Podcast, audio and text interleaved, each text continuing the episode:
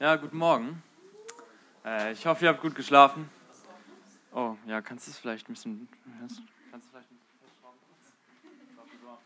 Naja, ich hoffe, ihr habt gut geschlafen. Ich hoffe, ihr habt euch nicht gestört an äh, Betten oder möglicherweise Zimmergenossen und deren Geräuschkulisse, wie das manchmal sein mag.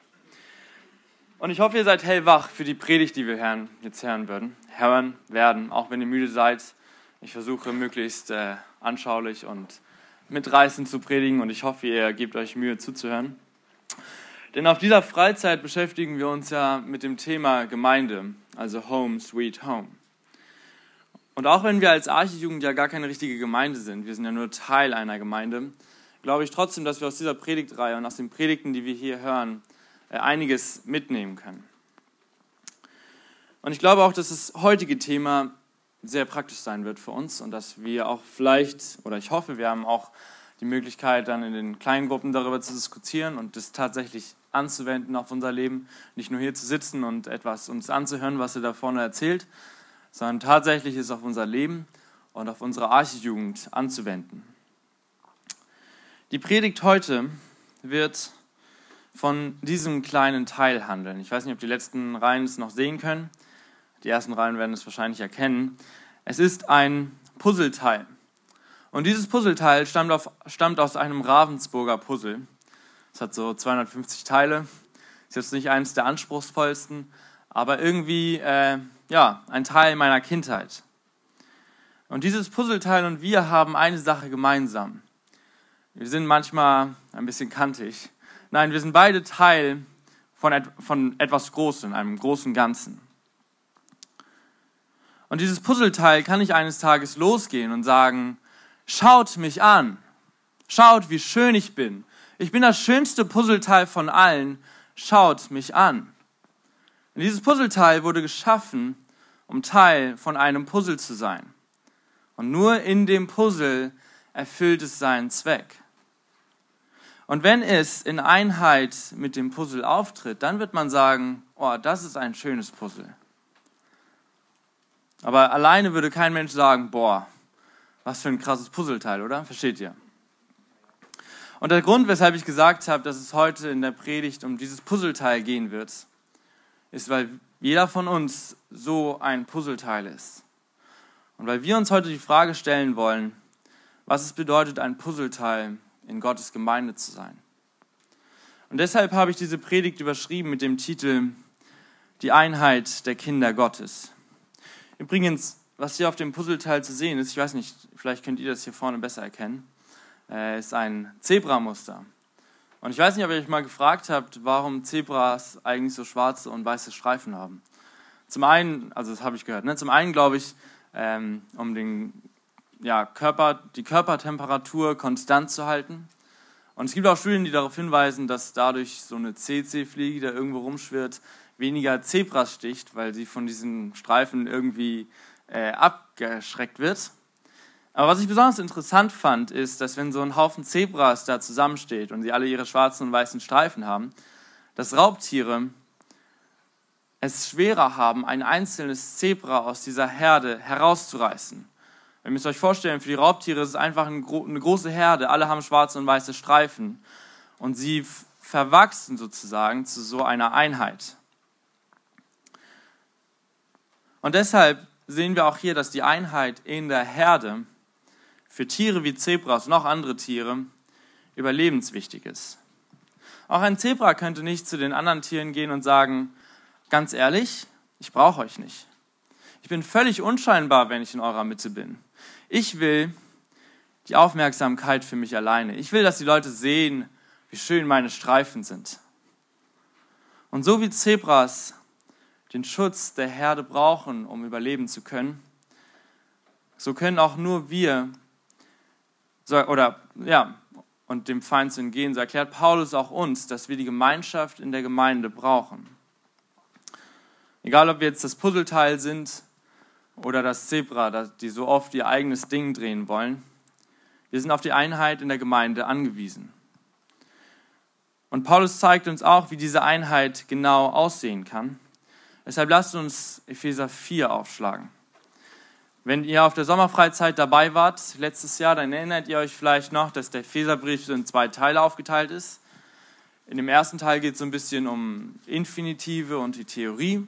Und im zweiten Teil wird es dann praktisch und äh, Paulus spricht viel in Imperativen. Und die Trennung, also sozusagen Trennung zwischen Teil 1 und Teil 2, ist genau nach der Mitte, nach den ersten drei Kapiteln. Danke, Yoshi.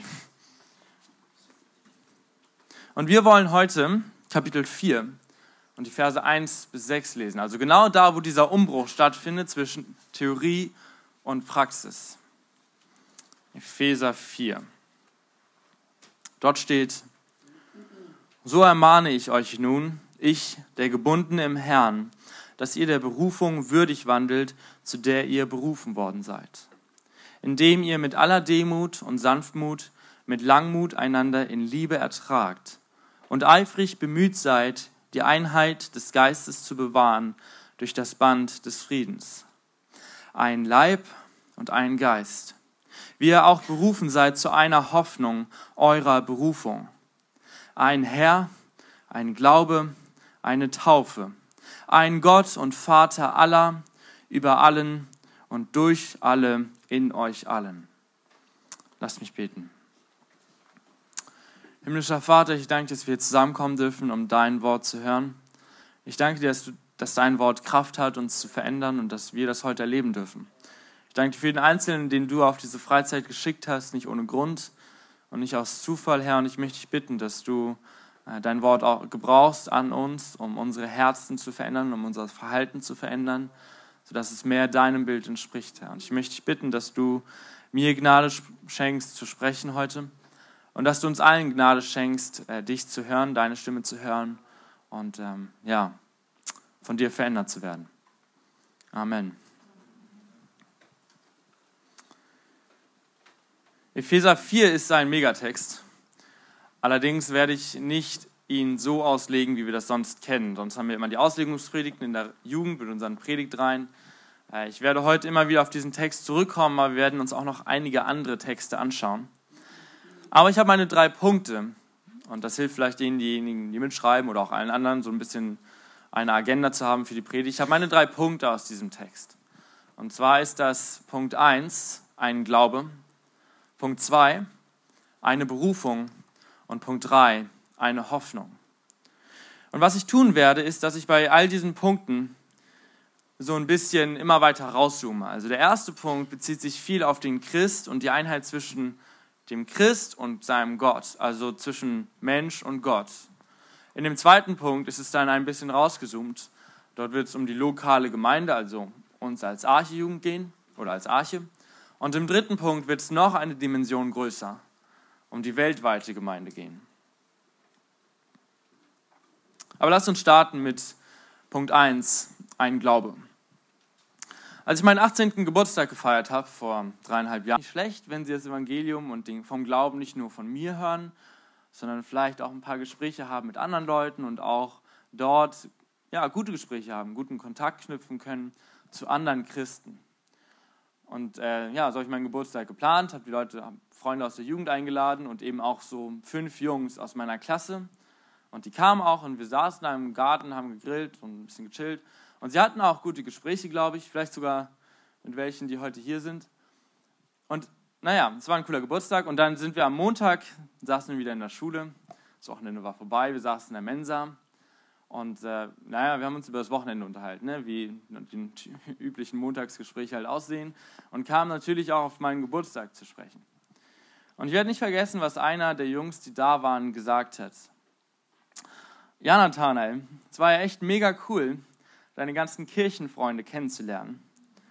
Aber irgendwie hatte man schon den Eindruck, mit denen warst du noch mal eine Spur dicker als mit uns.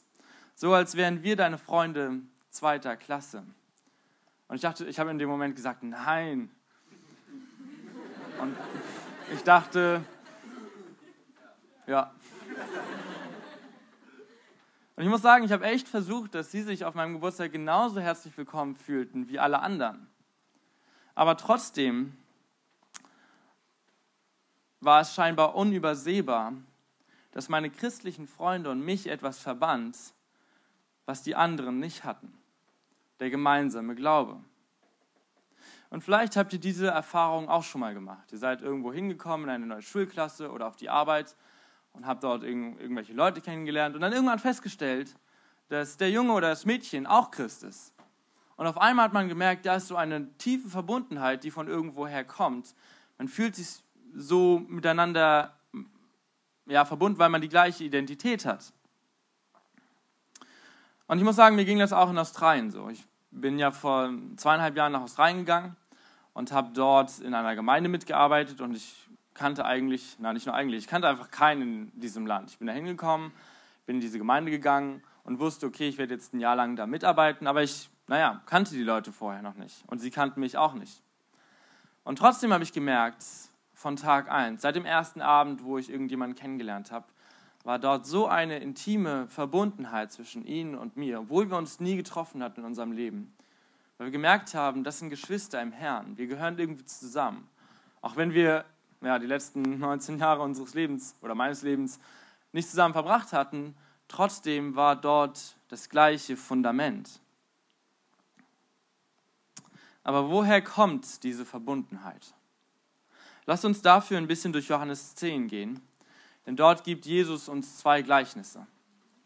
Das erste Gleichnis, im ersten Gleichnis erzählt Jesus, dass er der gute Hirte ist und dass seine Schafe seine Stimme hören. Und auch, dass Jesus die Name, seine Schafe beim Namen kennt und sie aus der Schafhürde herausruft. Und dann geht Jesus von diesem Gleichnis, wo er der gute Hirte ist, springt er weiter und sagt, ich bin aber nicht nur der gute Hirte, ich bin auch die Tür, durch die die Schafe ins ewige Leben hineingehen. Und dann geht er wieder zurück und erzählt weiter, dass er der gute Hirte ist. Was uns also verbindet, ist die Tatsache, dass wir einen gemeinsamen Hirten haben und dass wir seine Stimme hören. Und auch die Tatsache, dass der Hirte uns beim Namen kennt und dass er sein Leben für uns lässt. Vers 15. Und das ist doch auch war das, was uns als Archejugend vereint, oder? Wir sind kein Schachclub oder Ruderverein, die sich jedes Wochenende treffen und ihr Hobby ausüben. Wir sind auch keine politische Partei, die irgendwelche Ansichten in Sachen Politik teilt. Wir sind Gottes Kinder. Und unsere Identität in Christus vereint uns. Und wenn du gerne Schach spielst und hier ist irgendjemand, der auch gerne Schach spielt, dann ist das cool. Aber das allein lässt uns noch nicht zu einer Gemeinde werden. Wenn du zu der Gemeinde Christi gehörst, dann kennst du unseren Hirten und unser Hirte kennt dich. Und du folgst Jesus mit deinem ganzen Leben nach. Auch wenn das bedeutet, dass wir ihm manchmal blind vertrauen müssen und dass wir Herausforderungen erleben werden. Ein Schaf, das zu Jesus gehört, weiß, dass es verloren ist und folgt Gottes Stimme. Und das bedeutet auch, dass Schafe, die Gottes Stimme nicht folgen, auch nicht Gottes Schafe sein können. Nicht alle, die in die Gemeinde gehen, sind auch Teil der Gemeinde. Es mag sein, dass du schon seit zwei oder drei Jahren hierher kommst und an den Jugendabenden teilnimmst, mit auf Freizeiten fährst. Und das ist cool, darüber freuen wir uns. Aber wenn du das Evangelium nur in deinem Kopf verstanden hast, wenn du weißt, okay, Jesus ist irgendwo, ich bin ein Sünder und Jesus ist für mich gestorben und äh, ich muss ihn um Vergebung bitten und dann wird er mir seine Sünden, meine Sünden vergeben und ich darf in Ewigkeit bei ihm sein. Aber ich sage euch, wenn das, wer das nur in seinem Kopf weiß und nicht in seinem Herzen verstanden hat, nicht Jesus nachfolgt, der ist kein Kind Gottes. Es reicht nicht, dass wir irgendwelche theologischen Fragen verstanden haben. Es muss in unser Herz gefallen sein. Du musst eine tiefe Trauer über das erlebt haben, verspürt haben, was du getan hast, als du mit deinen Sünden Jesus ans Kreuz nageltest. Und du musst Jesus Stimme gerufen haben, die Stimme des Hirten, die dir zuruft, du bist mein geliebtes Kind, lass dir an meiner Gnade genügen. 1. Korinther 12, Vers 9. Nicht der Gemeindebesuch lässt uns Teil von Christi Braut werden, von der wir gestern von Joel gehört haben, sondern der gemeinsame Glaube an Christus, den Gekreuzigten. Und deshalb fand ich es auch so tragisch, aber gleichzeitig leider passend, dieses Zitat zu lesen. Und ich habe versucht, das möglichst wortgetreu ins Deutsche zu übersetzen. Dort hieß es, viele sind hingezogen zur Gemeinde, aber nicht genug sind hingezogen zu Christus.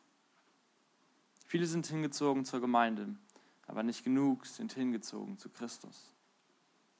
Der Lobpreis und die Gemeinschaft und die Freizeiten sind cool. Aber wenn das alles ist, was dich in die Gemeinschaft mit anderen Christen zieht, dann ist etwas falsch. Wenn sie der einzige Grund sind, warum du hierher kommst und nicht die Dankbarkeit gegenüber Jesus und die Sehnsucht nach seiner Gemeinschaft, dann läuft etwas falsch. Und wenn du immer noch nicht sicher bist, ob du tatsächlich dem Hirten nachfolgst oder ob du nur mit, nur mit den anderen Christen um dich herum mitläufst, wie so ein Schaf, das mit der Herde mitläuft, aber gar nicht wirklich die Stimme des Hirten kennt oder weiß, wer der Hirte wirklich ist, dann möchte ich dich einladen, noch heute Morgen Jesus zu suchen. Sei es in den kleinen Gruppen oder im Gebet oder in Gesprächen mit anderen.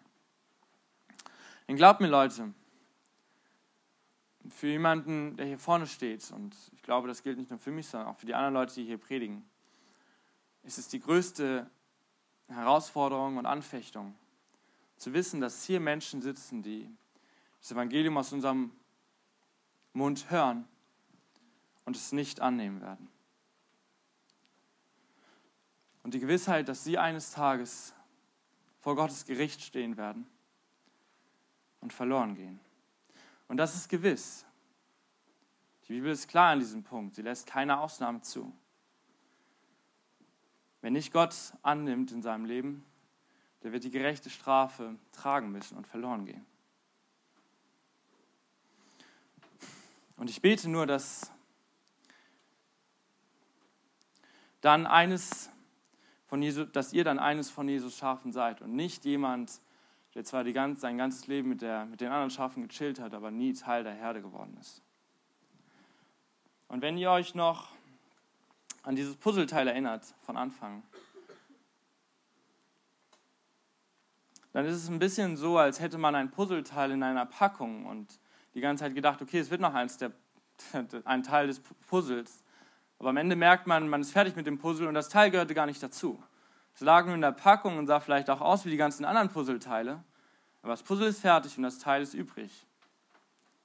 So ist es mit Leuten, die ihr Leben lang in der Gemeinde leben, aber nie Jesus als ihren Herrn und Retter angenommen haben. Der gemeinsame Glaube an Jesus Christus ist also, was uns vereint was die Grundlage für uns als Archejugend ist. Und woran erkennt man, woran merkt man, dass Menschen die Stimme des Hirten gehört haben?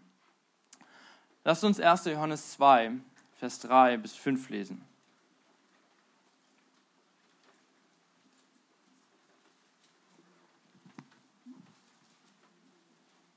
Vers 3. Kapitel 2, Vers 3.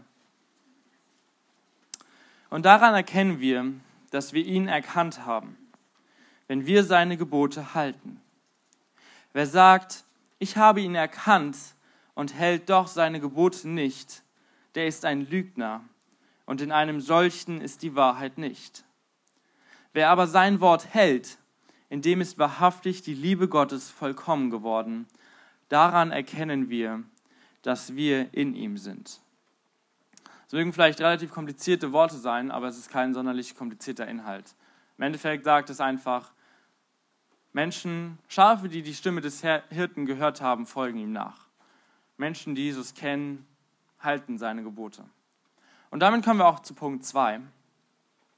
Eine Berufung, also im Rahmen der lokalen Gemeinde. Und wenn ihr euch an den Abschnitt aus Epheser 4 zurückerinnert, daran, dass erst die Theorie kam und dann im zweiten Teil die Praxis und die Anwendung. Dann sehen wir, dass Paulus dort die Epheser ermahnte, Vers, 4, Vers 1. Er schrieb dort als Überleitung, so ermahne ich euch nun, ich, der gebunden im Herrn, dass ihr der Berufung würdig wandelt, zu der ihr berufen worden seid. Und darum, und darum wie wir unserer Berufung würdig uns verhalten können, soll es in diesem Punkt gehen. Natürlich könnte ich jetzt auch einfach sagen, ja, lebt so, dass man sieht, dass Gott in euch ist oder Gott in euch lebt. Aber die Bibel ist konkret in diesem Punkt. Und es gibt einige Beispiele, die uns, einige Bibelabschnitte, die uns beispielhaft zeigen, wie wir als Gemeinde in Gemeinschaft miteinander leben können. Und weil die Bibel konkret ist, will auch ich konkret sein. Und ähm, ja, aus 1. Johannes 4, also zwei Kapitel danach, einen Text lesen, beispielhaft. Und zwar werde ich nicht den ganzen Text lesen, das ganze Kapitel ist auch super.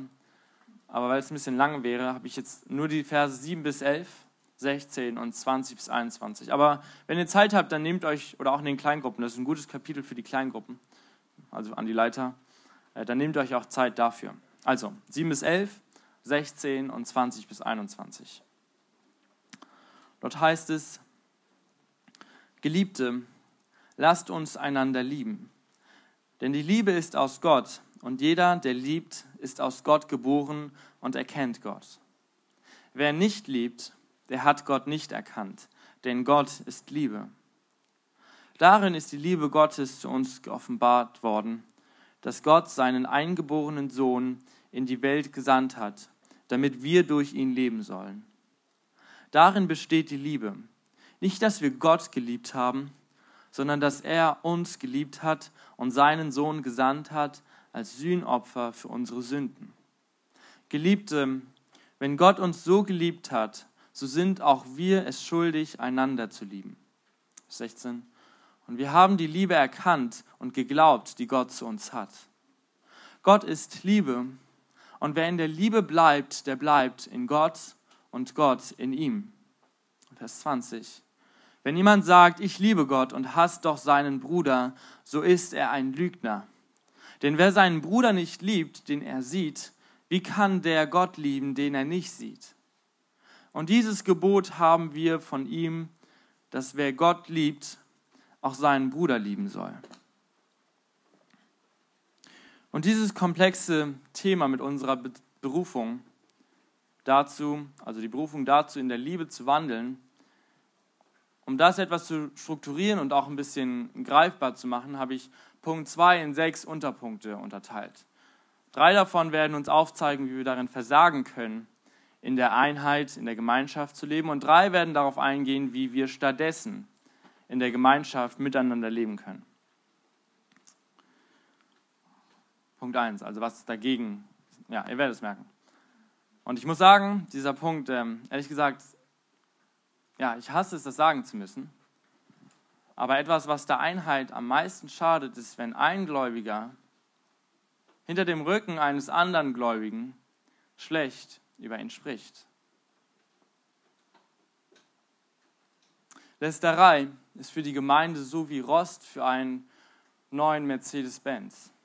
Es mag ein tolles Auto sein, aber der Rost wird jegliche Schönheit zerfressen und sich sogar ausbreiten. Und genauso hässlich ist es, wenn in der Gemeinde der Kinder Gottes übereinander gelästert wird. Und ist es nicht auch irgendwie lächerlich zu glauben, dass es einen irgendwie stärkt oder emporhebt, wenn man jemand anderen schlecht macht und herabredet? Die Bibel sagt ganz klar, dass ein Verleumder vertraute Freunde trennt. Sprüche 16, Vers 28.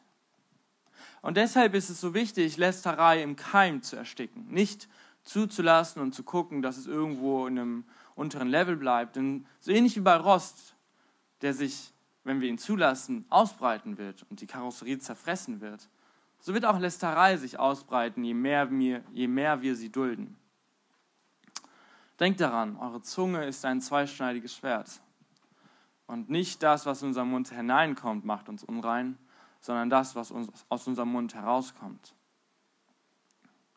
Und das richtet sich jetzt nicht nur an die Person, die schon weiß, dass sie irgendwie ein Problem mit Lästern hat, sondern genauso auch an diejenigen, die die Lästereien zu hören bekommen. Es ist nicht nur eure Verantwortung, in dem Punkt einfach nicht mitzulästern, so wie man das häufig hört. Es ist eure Verantwortung, die Lästerei aus unserer Mitte hinauszufegen und diese Person zu ermahnen. Und Ermahnung ist auch schon der zweite Punkt, der zweite Unterpunkt. Ermahnung ist gut und biblisch.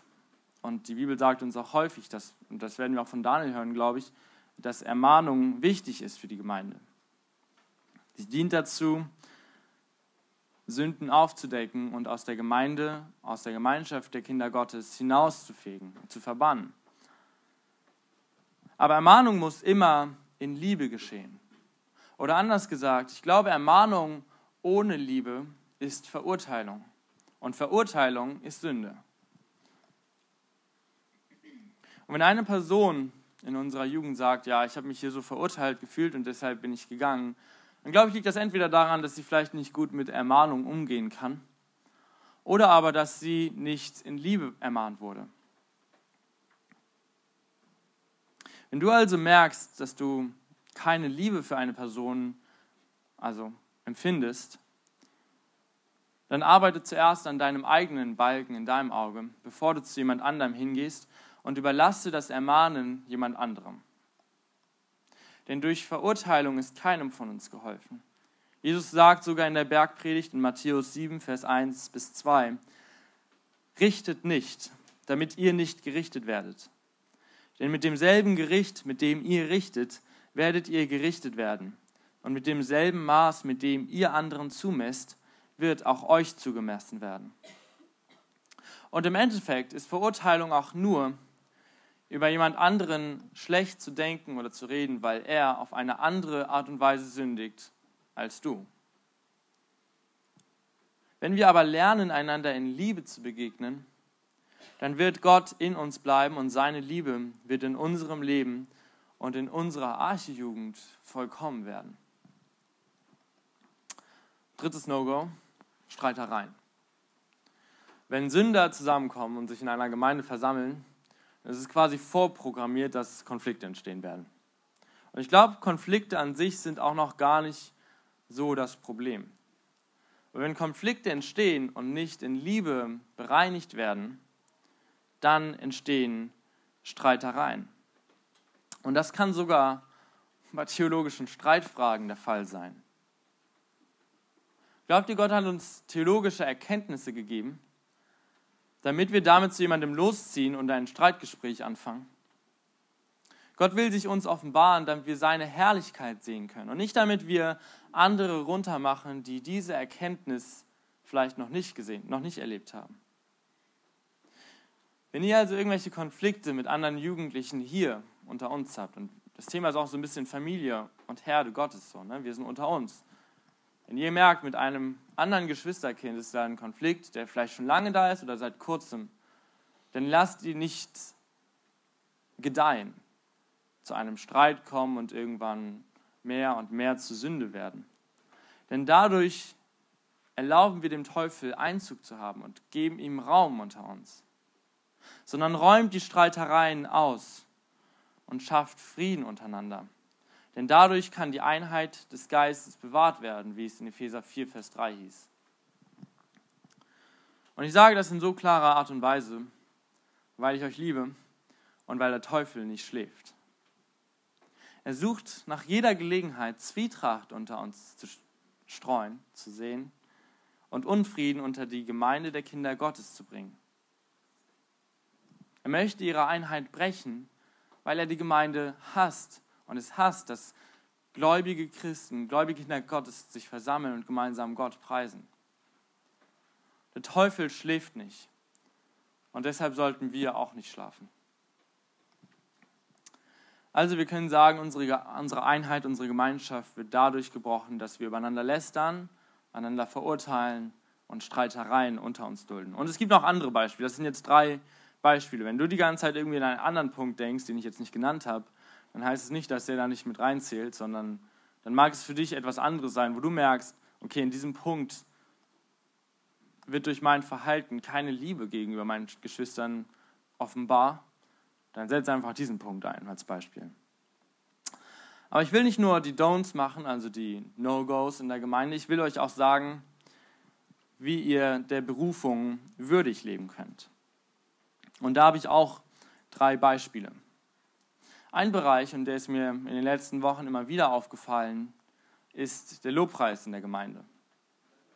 Immer wieder hört man, der Lobpreis zu laut oder der Lobpreis zu leise oder der Lobpreis zu alt oder zu neu oder der ganze Musikstil gefällt einem einfach irgendwie nicht. Aber was wäre, wenn wir anstatt darüber nachzudenken, wie der Lobpreis uns selbst mehr erbauen könnte oder wie wir den Lobpreis einfach selbst gestaltet haben wollen, uns mehr fragen, wie Lobpreis anderen mehr dienen könnte. Wenn der Jugendblog sich wünscht, dass die Lobpreislieder besonders die Senioren erbauen und die Senioren darüber nachdenken, welche Lobpreislieder die Jugendlichen ansprechen können. Und nicht andersrum, dass jeder sagt, hm, ich möchte lieber die und ich möchte lieber die. Wenn wir nicht mehr fragen, wie habe ich den Lobpreis am liebsten, sondern uns stattdessen fragen, wie kann der Lobpreis am besten meinen Geschwistern dienen?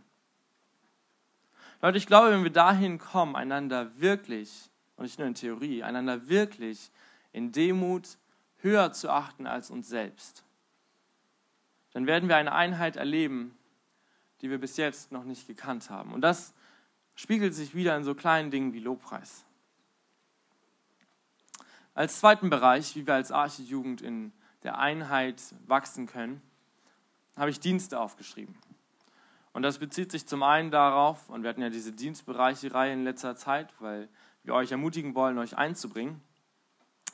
Also zum einen auf Dienste hier unter uns, so keine Ahnung, Beamer und Lobpreis und Welcome Home, aber auch, auch auf praktische Dienste bezieht es sich, die wir untereinander tun. Das kann zum Beispiel sein, dass du Nachhilfe gibst oder den Taxifahrer spielst oder wenn du merkst, da braucht jemand ein offenes Ohr, die Person anrufst und fragst, hey, was geht, wie kann ich für dich beten? Auch das sind Dienste, durch die, durch die die Gemeinschaft erbaut wird und durch die unsere Einheit wächst. Wir wollen einander dienen, weil Jesus nicht in diese Welt gekommen ist, um sich dienen zu lassen, sondern um zu dienen. Und als dritten und letzten Unterpunkt ähm, von Punkt 2, wie wir unserer Berufung entsprechend leben können, dachte ich an den praktischen Umgang miteinander. Johannes sagt, an der Liebe untereinander soll man euch erkennen. Die Frage ist nur, wenn der Apostel Johannes heute hier reinspazieren würde, würde er sagen, top Leute, genau so habe ich mir das vorgestellt. Oder würde er sagen, ihr habt noch ein bisschen Luft nach oben, Leute. Also manchmal der Kommentar oder die lieblose Bemerkung. Leute, lasst uns ein freundliches Wort gegenüber jedermann haben und einander mit lieblichen Reden begegnen. Das klingt zwar kitschig, komme mir auch so ein bisschen vor wie so Hippie Life, Love and Peace. Aber das ist das, was Paulus sagt, lieblich reden. Er ermahnt die Epheser und die Korinther darin, dass sie Liebe füreinander empfinden sollen, um Jesus in ihrer Gemeinschaft wiederzuspiegeln. Egal, ob das dein Homie ist, mit dem du sowieso Tag und Nacht zusammen chillst, oder irgendjemand, mit dem du eigentlich gar nichts zu tun hast und ja, den du jetzt vielleicht auch nicht so cool findest. Wer seinen Bruder und seine Schwester nicht liebt, egal welchen Bruder und welche Schwester, in dem ist Gottes Liebe nicht vollkommen geworden. C.S. Lewis hat über, über Nächstenliebe folgendes Zitat gesagt und ich fand das sehr passend. Es ist leichter, enthusiastisch über Humanität mit einem großen H zu sein, als über individuelle Männer und Frauen, besonders solche, die uninteressant, verärgert, verdorben im Sinne von lasterhaft oder auf eine andere Weise unattraktiv sind. Jeden auf eine allgemeine Art und Weise zu lieben, mag ein Ausweg dafür sein, niemanden speziell zu lieben. Und was wäre das für ein Zeugnis für unseren Glauben, wenn Menschen von außerhalb in unsere Mitte hineinkommen würden und erstaunt über die Liebe wären, die wir untereinander haben? Indem wir einander höher achten als uns selbst, einander dienen und einen lieblichen Umgang miteinander haben. Jetzt haben wir also darüber gesprochen, dass unser Glaube uns mit Christus vereint und er aber auch die Grundlage für die Einheit in der Gemeinde ist. Und wir haben in sechs Punkten gesehen, was dieser Einheit der Gemeinde schaden kann, beziehungsweise auch, was sie erbaut. Aber lasst uns die verbleibende Zeit nutzen, die wir jetzt noch haben, und noch einen Schritt rauszoomen, die weltweite Gemeinde ansehen, von der wir auch gestern von Joel gehört haben, und zum dritten Punkt übergehen. Eine Hoffnung. Der dritte Punkt wird auch nicht so lang. Also zumindest nicht so lang wie der zweite. In Römer 15 betet Paulus, dass der Gott des Ausharrens und des Trostes der Gemeinde gebe, untereinander eines Sinnes zu sein. Und eines Sinnes ist so eine krasse Formulierung, oder? Wenn man darüber nachdenkt, wie viele Denominationen es heute gibt in dieser Welt, dann ist eines Christus, klingt wie eine Utopie. Und Denominationen sind so, man könnte es auch sagen, Glaubensrichtungen. Also da kann man darunter zusammenfassen, keine Ahnung, die Baptisten und die anglikane Gemeinde und die presbyterianische Gemeinde, die Pfingstler, die Brüdergemeinde und so weiter. Also die verschiedenen Glaubensrichtungen, in die sich das, die, das Christentum so unterteilen lässt. Die einen taufen Babys, die anderen äh, beten in Zungen und wieder andere glauben, dass Gott vorherbestimmt, welche Menschen in den Himmel kommen und welche nicht. Die Theologien sind teilweise unter diesen einzelnen Gemeinden so unterschiedlich, dass man über eine Einheit zwischen ihnen manchmal gar nicht nachzudenken vermag. Und dabei spreche ich jetzt nicht von heilsentscheidenden Unterschieden, also ich rede jetzt nur über die Gruppe der Kinder Gottes, also diejenigen, die tatsächlich rettenden Glauben haben. Alle anderen die sich vielleicht nur Christen nennen, einmal ausgeschlossen. Aber selbst unter den Kindern Gottes gibt es so viele verschiedene Zersplitterungen und verschiedene Ansichten in theologischen Dingen, sodass sie sich in viele Denominationen aufspalten lassen.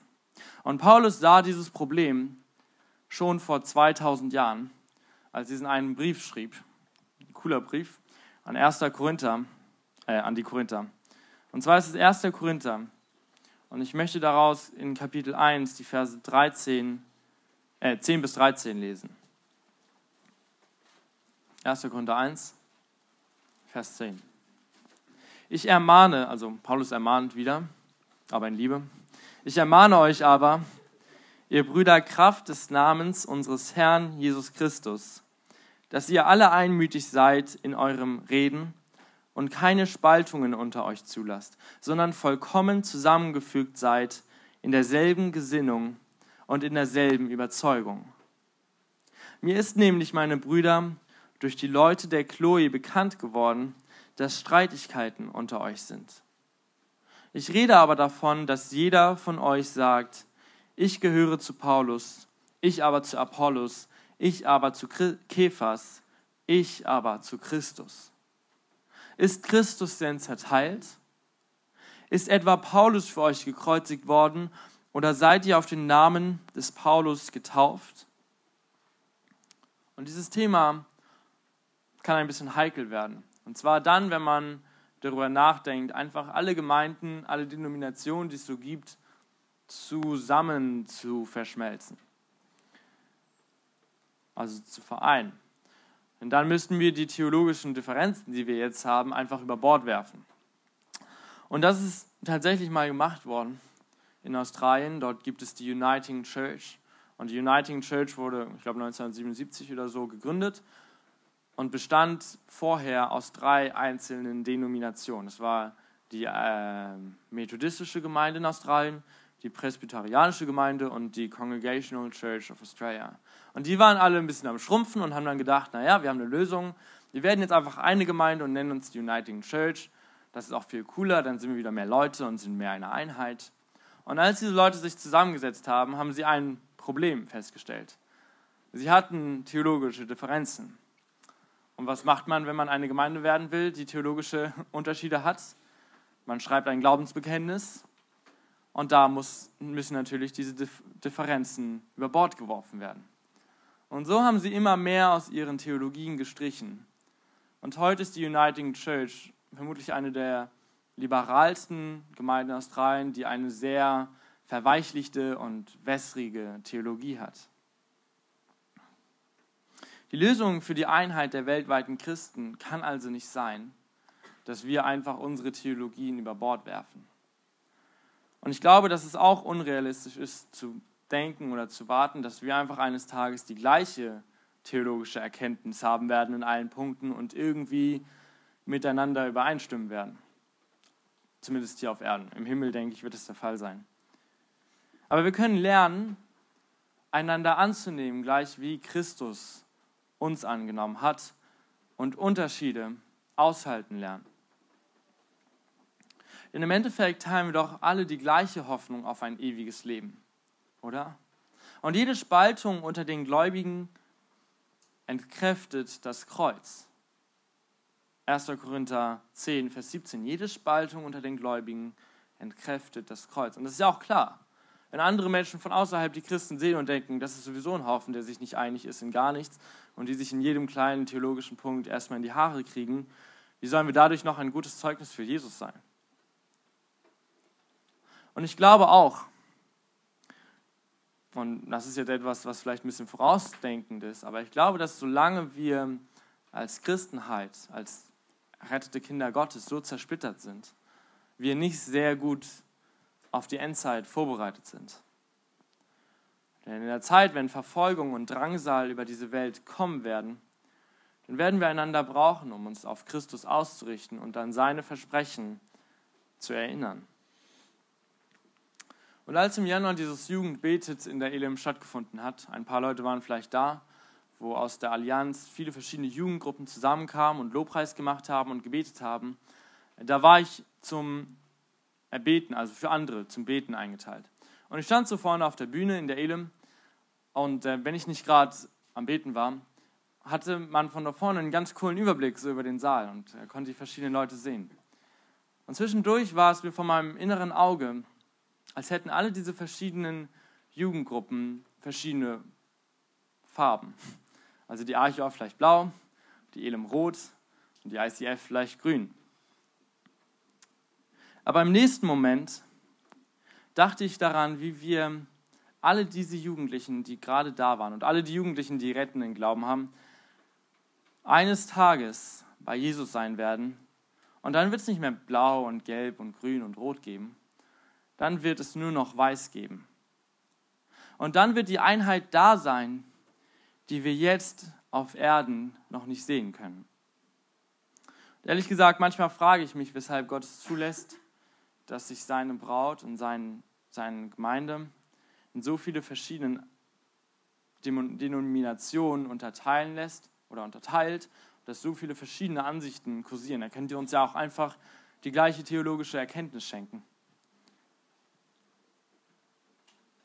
Und ich frage mich auch, wie wir eines Tages überhaupt mal eine Einheit werden sollen. Jetzt nicht wir, das ist die weltweite Gemeinde.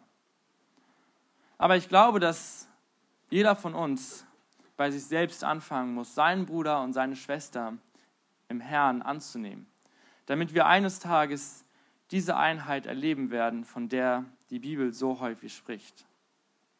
Und ich glaube auch, dass wenn Jesus wiederkommt, wir diese Einheit erleben werden wenn er seine Gemeinde zusammenruft und in seine Herrlichkeit hineinruft. Und falls ihr euch noch an dieses Puzzle vom Anfang erinnert, dann kann ich euch sagen, ich freue mich schon auf den Zeitpunkt, wenn eines Tages wir mit der gesamten Braut Christi vor seinem Thron stehen werden oder knien werden und ihn anbeten werden. Wenn all die einzelnen Puzzleteile zu einem gigantischen Puzzle zusammengefügt sind. Dann wird Gottes Herrlichkeit in uns vollkommen sein und wir werden eine Einheit in Jesus Christus. Amen.